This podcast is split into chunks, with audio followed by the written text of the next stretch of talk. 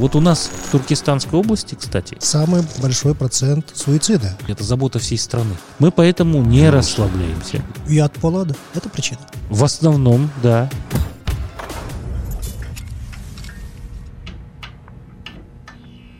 Добрый вечер, друзья! Приветствую вас на платформе «Медиа Азамат». И сегодня хочу представить вам гостя, которого мы ждали давно в этой подкаст-студии, заместитель акима Туркестанской области Сакен Калкаманов. Добрый вечер, добро пожаловать!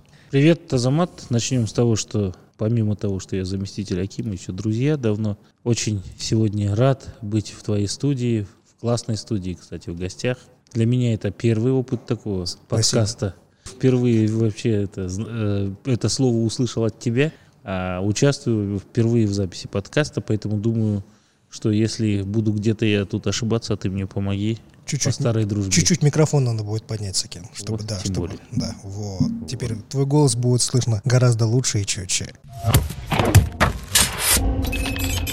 Предлагаю сегодня побеседовать о э, социально-экономическом развитии Туркестанской области, а конкретно давай рассмотрим это развитие с аспекта года детей. В новогоднюю ночь с двадцать первого на двадцать второй год президент Токаев объявил двадцать второй год годом детей. И хотелось бы сейчас понять, что происходит в вашей области относительно защиты детей, создания для благоприятных условий для их развития. Вот эти моменты, если бы ты осветил в сегодняшней нашей беседе, было бы очень хорошо. А начнем, пожалуй, с того, что как ты вообще сам попал в Туркестанскую область? Ну, правильно. Когда нужно сказать что-то очень интересное, говори о том, в чем разбираешься, да? У тебя двое, насколько я помню. Да. да? У меня трое детей, поэтому о детях говорить – это благодатное дело. Наше продолжение, наше все – мы над детьми, как, я не знаю, носимся, пытаемся им дать все лучшее, да, что мы можем это сделать, достать в этом мире, мы все вкладываем в них. И вот я задумался. У меня дочка, она учится, училась тогда, это вот было больше трех лет назад в одной из столичных школ, и у нее больше половины детей в классе, это были выходцы из Туркестанской области. И я сижу, думаю... с большей долей вероятности дружить она будет с мальчиком, возможно, из Туркестанской области. Завтра замуж выйдет за мальчика из Туркестанской области. Сын мой, да, тоже будет в общей компании общаться с, с ребенком из Туркестанской области. Вообще сейчас, если посмотреть, в столице, в Алматы, во всех крупных мегаполисах выходцев из, из вот, южных густонаселенных областей больше всего. Да, их ругают люди, да, низкая культура, там плюются, остановившись из машины, преступления совершаются какие-то. Поэтому, когда мне представилась возможность поехать в Туркестанскую область и поработать именно в этом направлении, что-то изменить и что-то исправить в воспитании детей, дать им, может быть, более лучшее образование, да, заложить какие-то основы воспитания, поэтому я... после недолгого раздумья, где-то неделю думал, я согласился на это предложение и поехал в Туркестанскую область и работал там. С чего я начал? Значит, первое, базис – это, конечно, образование. В Туркестане проживает сейчас пятьсот тысяч школьников. Если взять учащихся всех, это колледжи, школы, детские сады, то чуть меньше миллиона учащихся сейчас в Туркестанской области. Поэтому, соответственно, необходимо было улучшить инфраструктуру. За последние три года мы старались строить максимальное количество школ, потому что были трехсменные школы, были школы, в которые были в приспособленных помещениях. Например, бывшая за год контора там в отдаленных аулах. И мы вот занялись вот этим вот. Без базиса невозможно было дальнейшие какие-то шаги делать. Поэтому вот был, была выстроена вот эта вот инфраструктура для обучения. Слава богу, что за два года до моего прихода в Туркестанскую область в Министерстве образования произошла реформа, пересмотрели СНИПы и ввели подушевое финансирование по дошкольному образованию уже. И Туркестанская область была в лидерах. Там открылось больше всего частных детских садов. Но проблема в том, что отношение нашего правительства к турки, самой густонаселенной Туркестанской области всегда странное. Они говорят, вы и так много денег получаете, поэтому мы вам не дадим всей той потребности, которую требует Туркестанская область. То есть дотационный регион, но денег на развитие, да, на обеспечение в полном объеме вот этого подушевого финансирования частных детских садов Туркестанской области не хватало.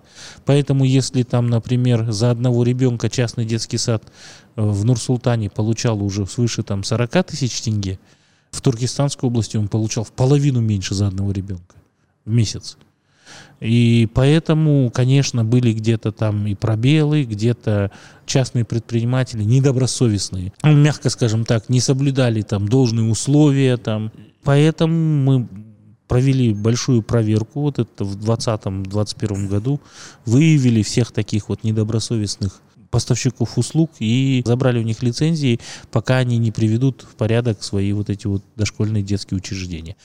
В прошлом году, если в Казахстане было построено двести школ, то в Туркестанской области было построено сорок семь школ. То есть одна четвертая часть всех школ, построенных в республике, была в Туркестанской области. В предыдущем вашем спиче была замечена мной эдакая обида все-таки на правительство, что не обращает э, в некотором роде внимания на ваши потребности. Я просто хочу сказать, если сейчас государство, правительство, республиканский бюджет не будет выделять достаточных средств для Туркестанской области, через не поколение, скажем, а вот через десять-пятнадцать лет э, мы получим детей, на которых смогут повлиять кто угодно. Всякие измы. Экстремизмы, салафизмы, сепаратизмы даже, возможно.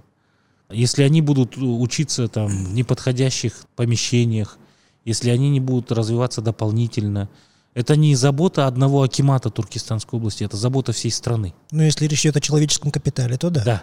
Но то, что дети в вашем регионе сейчас находятся в зоне риска, да, причины могут разные, невнимание правительства или а, неэффективность предпринимаемых мер, об этом говорит тот факт, что у вас самый большой процент суицида в стране, в вашем регионе. Здесь, может быть, это покажется оправданием, но есть утвержденные Всемирная организация здравоохранения, методика. Есть даже такой кейс. Не детские суициды считали в мире, а вообще в целом суициды. И тогда на первом месте вышел Китай. И пытались разобраться, почему в Китае, да, говорили, что это вот режим такой, да, коммунизм там, низкое социальное положение людей, большая скученность и так далее. Потом посчитали, это в абсолютных цифрах посчитали, а потом посчитал ВОЗ на сто тысяч населения, количество суицидов. И лидирующей страной в мире стала Финляндия, а не Китай. Финляндия, где, в принципе, ну, мы говорим, да, скандинавский социализм, да, Швеция, Финляндия, Норвегия, где все достаточно классно. Если даже ты не работаешь на социальные пособия, ты можешь достойно себе прожить. И тогда задумались о причинах суицида и уже по-другому стали подходить к решению этой проблемы. Вот у нас в Туркестанской области, кстати, сейчас, если в абсолютных цифрах, на пятьсот тысяч учащихся детей, да, у нас самое большое количество. А если считать на сто тысяч населения, то на первом месте оказывается, как бы это ни прискорбно, я сам родился в Павлодаре, но Павлодарская область лидер, к примеру. В акимате Павлодарской области, наверное, сейчас сильно удивились. Нет, не надо удивляться, надо пересчитать на сто тысяч населения.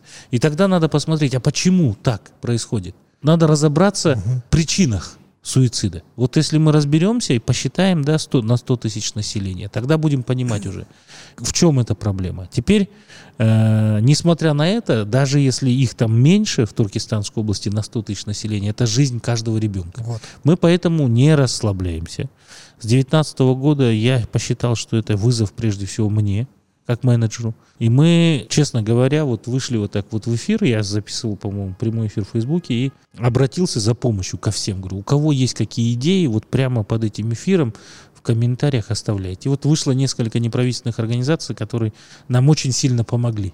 Мы запустили проект «Бестерег». Это э, группа психологов в городе Шымкент. Мы описали, сделали психологический паспорт на каждого ребенка в Туркестанской области. Ого. Обучили всех психологов, которые есть, потому что многие были с заочным образованием, пришли туда как бы не по зову сердца, да, какая была вакансия, да, в школе, туда и пришли.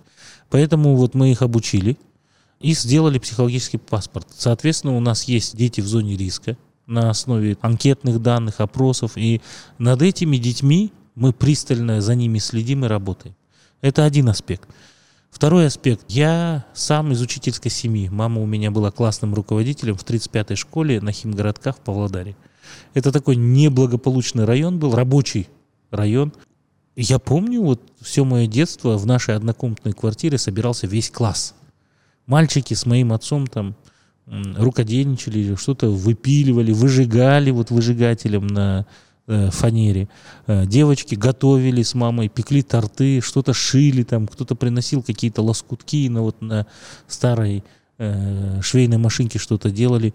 Я тогда не мог понять, зачем, почему чужие дети в нашем доме там тусуются, грубо говоря. Это были советские учителя, советские классные руководители, с которыми мама сейчас до сих пор поддерживает отношения. Каждый из них, пусть не на золотую медаль, у нее было три медалиста, по-моему, в классе, но все закончили школу, сейчас живут по всему миру, дяди, тети уже большие, ну, они состоялись в жизни. Вот почему-то сейчас в современной школе этого не происходит. Классные руководители сейчас не вовлечены в жизнь детей. Хотя у них есть поурочные планы, методика специальная, доплаты есть, пусть и небольшие, там десять тысяч тенге, по-моему, за классное руководство сейчас доплачивают, или сейчас, по-моему, увеличилась сумма. Но классные руководители не вовлечены в жизнь детей. То есть в школе они видят ребенка, как только он выходит за порог школы, они не знают, что с ним происходит. А социальная ситуация в стране, она, ну, что греха таить, оставляет желать лучшего, и поэтому родители не всех детей и не всегда смогут уделить внимание ребенку. Каждый занят там выживанием, да, каким-то бизнесом и так далее. Дом, кредит, работа. Поэтому мы, значит, сделали конкурс среди классных руководителей, объявили в конкурс сочинений. Каждый ребенок в каждой школе Туркестанской области должен был написать, почему он любит или там не любит, или как он относится к своему классному руководителю. То есть сочинение «Мой классный руководитель». Были победители, мы их наградили ценными призами и создали WhatsApp-чаты для каждого района. Классные руководители пошли по домам, ознакомились с их жизнью, как они учатся, как они занимаются, ходят ли они на какие-то дополнительные кружки и так далее. Мы столкнулись с такой проблемой, что просто не пускали на порог учителей. Вмешательство в жизнь. Да, типа, зачем ты пришла, там в некоторых селах и райцентрах доходило до рукоприкладства, и здесь мы э, попросили помощи у местных ахсакалов. На юге вообще очень развит культ почитания старших, есть советы ахсакалов сельских округов, улиц, районов, махалей так называемых, и вот они нам очень сильно помогли, они сопровождали иногда педагогов и заходили в, в дома. И вот таким образом мы дополнительно выявили проблемы у детей, которые не могут заниматься полноценно дома, у которых плохие условия жизни, и начали им помогать. Отсюда вышел проект «Хамкорлык областной». Аким области собрал всех предпринимателей, депутатов, там, крупных там, бизнесменов и сказал, вот есть в этом районе такие-такие-то семьи или в этом сельском округе. Возьмите под шефство их, пожалуйста. И удивительно, но эти предприниматели откликнулись, и многим начали помогать. В каком плане? Где-то детям помогли, где-то у кого-то дом нужно было достроить, где-то кому-то надо было помочь с обучением, где-то получить какие-то навыки, где-то кому-то не хватало на какой-то бизнес-проект. И вот таким образом вот эта программа, она сработала, мы несколько улучшили. Третий аспект борьбы с суицидом – это дополнительное образование. Дети не должны быть представлены сами себе. Во всех районах области мы начали большую программу. И вот э, в прошлом году мы подвели итоги. Э, Шардаринский район, который лидировал в две тысячи девятнадцатом году по количеству суицидов среди всех районов нашей области, в две тысячи двадцать первом году там не было ни одного факта смерти э, от суицида зарегистрированного среди детей. Они сделали школу армрестлинга, парусный спорт. В каждой школе у них открылись дополнительные кружки. Они вот прямо начали, засучив рукава, работать в этом направлении. Дворец школьников районный у них заработал. Открылись филиалы в крупных сельских округах. Это дало свои плоды. Они, кстати, побеждают на всех спортив, спартакиадах, на всех соревнованиях, да, областных и так далее. Кроме того, мы возродили в советский турнир кожаный мяч. Болгардоп? Да. Угу. Который вот раньше в каждом районе, в области был во времена Казахской ССР. Сейчас мы его возродили в, в Туркестанской области. Он проходит два раза в год, осенью и весной. Благо, климат благоприятный. Они там до декабря могут играть в футбол. И развиваем командные виды спорта. Я заметил, да, особая любовь к футболу как виду спорта в вашем да. регионе. Да, есть примеры, куда стремиться. Две команды наши, Махтарал и Туран, играют сейчас в премьер-лиге. Сейчас из этих футболистов культ прямо целый создан. Дети хотят на них равняться, мы возим их по школам. И вот именно развиваем командные виды спорта. Почему? Потому что Туркестанская область всегда славилась там боксерами, борцами. Бекзат Саттарханов оттуда, Мутархан Дилдабеков, да. В честь Бекзата Саттархана назван проспект в Туркестане. Да, проспект в Туркестане. Но командные виды спорта очень плохо развивались в Туркестанской области всегда. И мы увидели вот корень проблемы в этом. Когда мы начали развивать баскетбол, волейбол, футбол, где в детях воспитывается чувство локтя, взаимоуважение, взаимопомощи, да, где они там не каждый сам за себя, да, а когда они должны там где-то поступиться своими амбициями, где-то там помочь, где-то передать пас, да, в какой-то важный момент, моментально психология начала меняться. И вот за три года, с девятнадцатого по двадцать первый год, на двадцать шесть процентов количество суицидов снизилось в Туркестанской области. Да, оно по-прежнему остается самым высоким, но я объяснил, почему, потому что у нас самое большое количество детей. Угу. Ну, это простые числа. Ну, и в многодетных семьях на детях, наверное...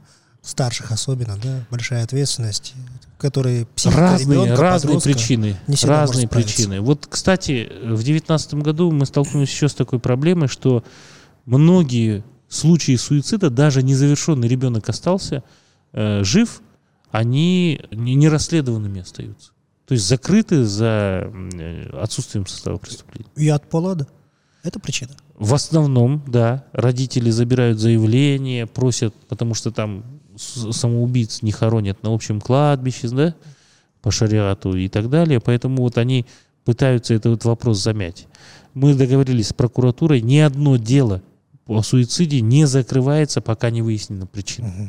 И вот мы пытаемся расследовать до конца. Когда это не могут сделать полицейские, вот проект «Бестерег», вот эта психологическая служба эн пэ о «Рефрейм», они выезжают, проводят анализ социальных сетей, доверительно разговаривают со сверстниками, да, с друзьями этого ребенка, выясняют все-таки причину. Где-то это неразделенная любовь, где-то это буллинг, к сожалению, где-то это конфликты с родителями, где-то это конфликты с учителями, где-то банально э, ребенку там не купили сотовый телефон, он пошел и повесился. Я даже не представлял, что проводится такая огромная э, психологическая работа с детьми, и, возможно, это ценный опыт, который неплохо бы перенять и другим регионам Казахстана. Еще да. одна маленькая деталь, которую я хотел бы добить. Мы стали вовлекать родителей. Да, очень родителей. Почему? Потому что уже за последние несколько лет я не слышал, чтобы где-то в родительские собрания приходили отцы. В основном, да, в основном это мамы в Туркестанской области. Отцы на вахте, еще где-то заняты. И дети растут без отца. Ну, мы понимаем, что это большая проблема, да? Поэтому э, у нас э, в, в Туркестане действует проект «Акелер Мектеба». Аксакалы, видные там общественные деятели, лидеры мнений, да, депутаты, писатели, акыны, они делятся опытом в селах, в райцентрах, собирают отцов и рассказывают им, как быть отцом. Потому что многие мужчины разучились быть отцами. Вот это большая проблема. Я думаю, что это тоже сыграло. И еще мы создали совместно с неравнодушными родителями Ассоциацию родителей Туркестанской области. Вопрос, который волнует общественность касательно вашего региона, это так называемый, да, разгул педофилии. То есть факты педофилии, которые произвели резонанс в информационном поле, страновом, да, были зафиксированы в вашей области. Расскажи, пожалуйста, какую работу проводите для того, чтобы подобное не повторялось и не имело места быть вообще? Эти вещи, они вообще, честно говоря, для меня были обескураживающими. когда я вот услышал, ну, это, это вот семнадцатый год, да, дело абайского мальчика, изнасилование и так далее. Я за этим наблюдал со стороны. И когда я приехал туда, я не знал, честно говоря, за что хвататься, за что браться, потому что, ну, как бы неслыханные вещи. Эти дети, им по двенадцать-тринадцать лет тогда были, тому ребенку семь лет. Абсолютно в голову не умещающийся факт. Тем не менее, вот пришлось как-то разбираться не с этой проблемой, а в целом, да? Да, чтобы ну такого вот не было. Случай, с профилактикой. Мужчина изнасиловал ребенка, завел его Я не скажу, что это в Туркестанской области вот прямо вот так вот. Я считаю, что это проблема сейчас вообще в целом общества. И не только Казахстана. Это всего мира это общество. Это интернет, это, это, это какая-то культ этого насилия. Об этом говорят в фильмах. И вообще какие-то... Нет табу сейчас и запретов. Информация сейчас вот так вот спокойно долетает там из одного конца земли в другой к тебе в смартфон или в телефон или в телевизор. Но решать-то вопрос надо. Насколько я знаю, Согласен. у вас есть и ситуация, которая не позволяет, наверное, возможно, где-то эффективно решить этот вопрос. Я сколько знаю, вот, допустим, в Туркестанской области нехватка полицейских патрулей, тех же самых. Здесь я не хочу оправдываться, я считаю, что эта проблема есть, это больше проблема, конечно, в, в плане профилактики, это наша проблема, моя, например, лично. Мы работу ведем, вот та самая работа проекта «Бестерег», она тоже направлена, кстати, на выявление вот таких вот фактов. Когда мы делаем опросы, анкеты, да, они анонимные, ребенку мы даем возможность высказаться. Очень аккуратно, там специально такие сформированы вопросы, которые позволяют там понять, сталкивался ребенок с этой проблемой или нет. Если даже где-то он и сталкивался, мы чтобы эту проблему. А в целом я считаю, что нетерпимость общества на любом этапе к этому, к этому злу, к этой болезни, я считаю, она должна вот решить эту проблему. А то, что полицейских не хватает, я считаю, это не, не отговорка. Около каждой девочки или около каждого мальчика не поставишь полицейского. Это проблема всего общества, и мы с ней всем миром боремся. Я думаю, когда у нас будут ощутимые результаты, я, Азамат, первым тебе доложу об этом. Поговорим о хорошем с этим.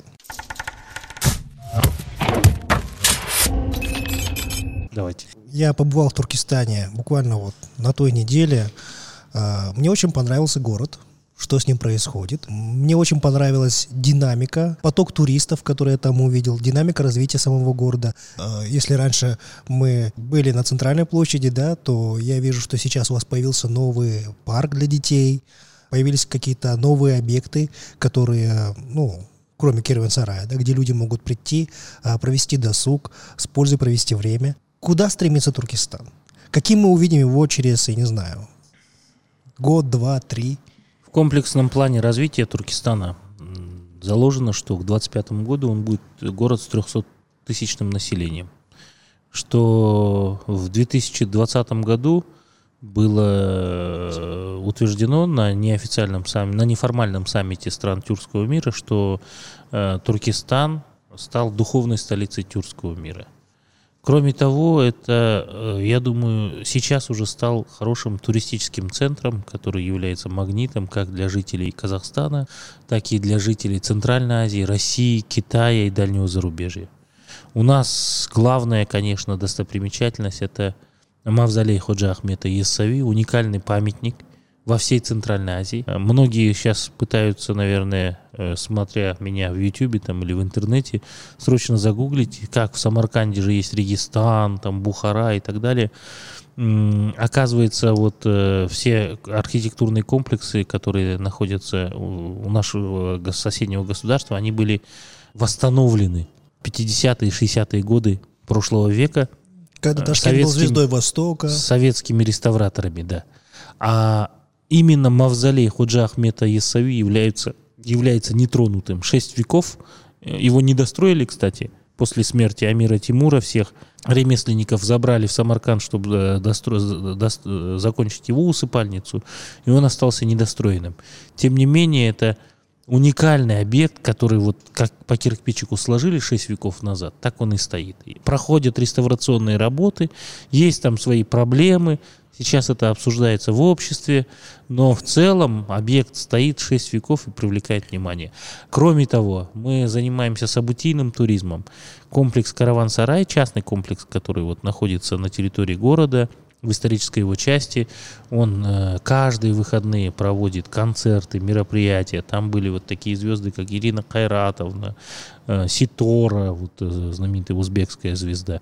Очень много, в общем, звезд приезжает, концерты, всякие шоу проходят. Кроме того, мы э, делаем его спортивной Меккой. Почему? Потому что за последние три года из тридцати объектов, десять это спортивные объекты, построенные в Туркестанской области. Стадион Туркестан-Арена. Мы заканчиваем строительство Ледового дворца. Мы заканчиваем строительство футбольной академии на четырнадцать полей. Ледовый дворец — это хоккей? Хоккейный Ледовый дворец в Туркестане. Ого. Мы заканчиваем строительство Гребного канала, который построен по олимпийским стандартам, километр восемьсот длиной. Закончили теннисный центр, тоже ультрасовременный. Туда приезжал, кстати, вот наша звезда молодая, выходец из Туркестанской области, из Байдыбекского района, Нурлан Зангаров. Первая э, ракетка в Европе по теннису до четырнадцати лет. И он очень высоко оценил, кстати, этот теннисный центр. И профессиональное его качество. Да, он сказал, ну, что это он на уровне там европейских, крутых, французских, там, британских, германских теннисных центров. Еще у нас строится э, зал Бекзата Саттарханова. Тоже будет закончен до конца этого года. Зал бокса и силовых видов спорта. Там будет зал борьбы, зал для дзюдо, татами и так далее. Э, закончен у нас олимпийский бассейн, пятидесятиметровый, под открытым небом. Там же в этом бассейне расположены две баскетбольных, две волейбольных и гандбольная площадка. В общем, очень много спортивных объектов, и там у нас проводятся крупные спортивные мероприятия. А пятого октября и тридцатого октября у нас пройдут два марафона. Причем один из которых, это, это тридцатого октября, это будет ультрамарафон. Вот между Отраром и Туркестаном, и Туркестаном и Саураном расстояние сорок два километра. Почему, спросите вы? А это, оказывается, дневной переход верблюда. Да, да, и поэтому вот строили города вот так вот. А я думал, это именно марафонская дистанция. Верблюд переходит вот это, вот, вот это расстояние, ему нужно отдохнуть. Там строился город, потом он разрастался, становился караван-сараем, потом там становился, ну, таким центром, где можно было отдохнуть, пополнить запасы, получить какую-то защиту. И вот мы планируем восемьдесят четыре километра ультрамарафон Отрар, Туркестан, Сауран. Сакен Ангельдич, часто говорят э, и вменяют вам в вину, что все вот эти вот огромные перемены, происходящие вокруг мавзолея, нарушают святость этого места, нарушают покой. Критики, скажем так, не ограничивают себя ничем в этом плане. Говорят о том, что все это от лукавого, да, все эти преобразования, все эти мероприятия вокруг мавзолея, которые происходят день и ночь. Что вы на это ответите? Это древняя проблема. Есть ретрограды были всегда и везде. А, люди, которые противились всему новому, Джордано Бруно тому пример, да? Ну, он плохо закончил. Плохо закончил, да. К счастью, мы живем в более прогрессивный век. Я разговаривал, кстати, с местным жителем, одним из самых авторитетнейших в Туркестане. Это есть у нас такой аксакал, ему далеко за восемьдесят лет, Жарылкасан Азрет Пергенов. Он мне сказал, что когда мы сделали подсветку на мавзолей, ну, чтобы архитектурно красиво это высвечивалось, и там пошли комментарии, вот, что вы наделали, зачем вы издеваетесь там над могилой святого. Mm-hmm. Он сказал, великий ходжа Ахмед Язави был суфием. А суфизм — это такая религия, которая приветствовала все новое. Поэтому именно вот в Маверанахре, между Сырдарьей и Амударьей, и Туркестан является частью этой вселенной, да, именно развились науки. Именно вот арабский Восток дал ренессанс, возрождение. До европейского ренессанса. До европейского ренессанса. Что именно э, здесь появился и Аль-Фараби, и Аль-Бируни, и Аль-Тарази. Когда сжигали на костре э, Джордано, Джордано Бруно, уже под Туркестаном за шесть веков до этого высчитывали окружность Луны, а не Земли. Можешь себе представить? Были специальные приборы. И эти все математические, кстати, труды, они сохранились в библиотеке мавзолея ходжа Ахмета Иссави. Вы можете в музей прийти и посмотреть там труды и по физике, и по геометрии, и по тригонометрии, и со сложными числами, и с простыми числами вычислений. Ну, если алгебра, само слово, пошло тоже из, из Маверанахта. Да, действительно, друзья, в Туркестане существует музейный комплекс, да, где можно найти материальные подтверждения передовых веяний Востока до дальнейшую европейскую эпоху Возрождения. Я можно еще одну интересную Давай. вещь расскажу про Туркестан? Про детей, кстати. В Туркестане очень талантливые дети. Вот, когда их много, из них очень много может вырваться звездочек. И они вырываются. И я хотел бы вот это очень отметить. Почему? Потому что э, мы лучшие по Е М Т, да, к примеру. Там. Mm. В каждый год первыми максимальное количество баллов набирают дети из Туркестана. У нас есть обычная сельская школа Ахбастау в Түлкібасском районе, которая готовит международных олимпиадников, да. И причем как по гуманитарным дисциплинам, так и точно по математическим дисциплинам. Очень спортивные дети, очень э, поющие, талантливые дети, художники и так далее. И я думаю, наша задача вот именно вот это вот стремление детей к каким-то высоким достижениям поддержать. Каждый район у нас развивается, каждый район имеет свою задачу. В каждом районе у нас есть центры, куда вот мы будем притягивать таких талантливых детей. Я думаю, это, это будут дворцы школьников, либо фаблабы, которые мы строим в крупных городах. Например, вот к, к началу следующего года у нас появятся фаблабы Кентау, в Ленгере и в Арыси, в крупных городах. Да? Фаблаб — это э, лаборатории, где пятью компьютеризированными станками можно сделать все, что ты пожелаешь на свете.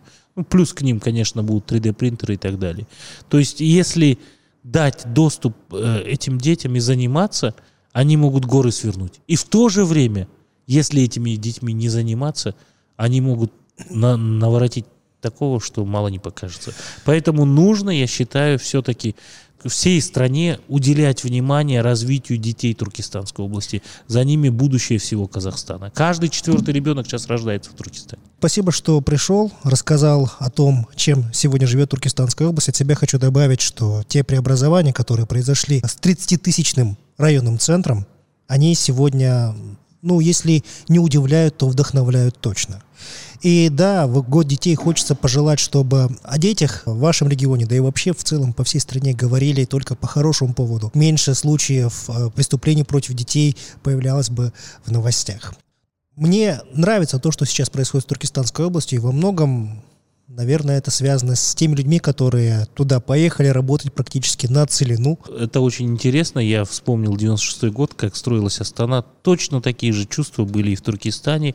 Краны, э, такой Вавилон со всего Казахстана, со всех регионов приехали ребята, которые хотели что-то доказать самим себе, окружающим, доказать всему миру. И когда мы... Вот медиа-центр мы строили, я вот с фундамента буквально вот начал это строительство, ходил, наблюдал за ним. И когда мы через семь месяцев принимали уже там первых лиц государства в этом медиацентре, когда завозили первые оборудования, когда вот выпускали первый новостной сюжет, первые какие-то делали записи, ток-шоу, прямые эфиры оттуда. Очень такое, знаешь, чувство самоудовлетворения. Я думаю, нигде, как в местном исполнительном органе или в акимате, ты не чувствуешь вот результатов своей работы. Я до этого работал в квазигоссекторе, как ты правильно сказал, в министерствах. Там эту работу не ощущаешь, что ты делаешь, какие-то ты там стратегические документы разрабатываешь, кого-то ругаешь, на каких-то селекторах принимаешь участие, а результата не особо видно. А вот в акимате можно вот, вот сюда ты положил камушек, да, брусчатку, и через неделю там уже есть аллея. Или ты посадил дерево, через год там уже цветущий парк. Или там уже готовый телеканал, который на днях получил премию «Тумар» как лучший региональный телеканал. Вообще, Туркестан, на мой взгляд, для тебя, вот я за тобой слежу, мы с тобой очень давно знакомы, и я слежу за твоими успехами, за твоим развитием. По-моему, для тебя это Туркестан стал своего рода точкой личностного роста. Не только как госслужащего, но я знаю, что ты сейчас на казахском языке говоришь лучше меня. Наш, допустим, подкаст сейчас выходит на русском языке, враг Сакеном Ангельдевич, меня казахша жақсы сөйлейді қазір, е? Если ну, сейчас... Красавец, вы... Вот, это уже не тот Сакен, который уезжал три года назад в Туркестанскую область. Сейчас и совещания проходят в Казахстане, насколько я знаю. И прямые эфиры я стараюсь записывать на казахском языке. Өзім қанымды сол Түркістанда сездім. Өйткені мынау Түркістан бүкіл қазаққа ортақ ел, ортақ қала, бүкіл қазақтың ең мықты батыр билері, абыздары сол жақта жатыр. Біздің де арғы атамыз Бөгенбай батыр сол жақта жатыр, жерленген. Сондықтан сол аталарымыздың аруақтары қолдаған шығар, сол жақта жұмыс істеп қазақша, қазақшаны кішкене меңгеріп алдық. Ну что ж, дамы и господа, пишите комментарии, задавайте вопросы, поскольку я надеюсь, что Сакен Клокоманов, заместитель акима Туркестанской области, не в последний раз появляется у нас на подкасте. Будете приходить еще, я в этом уверен, и желаю вам успехов во всех начинаниях. Спасибо, что пришли. Спасибо.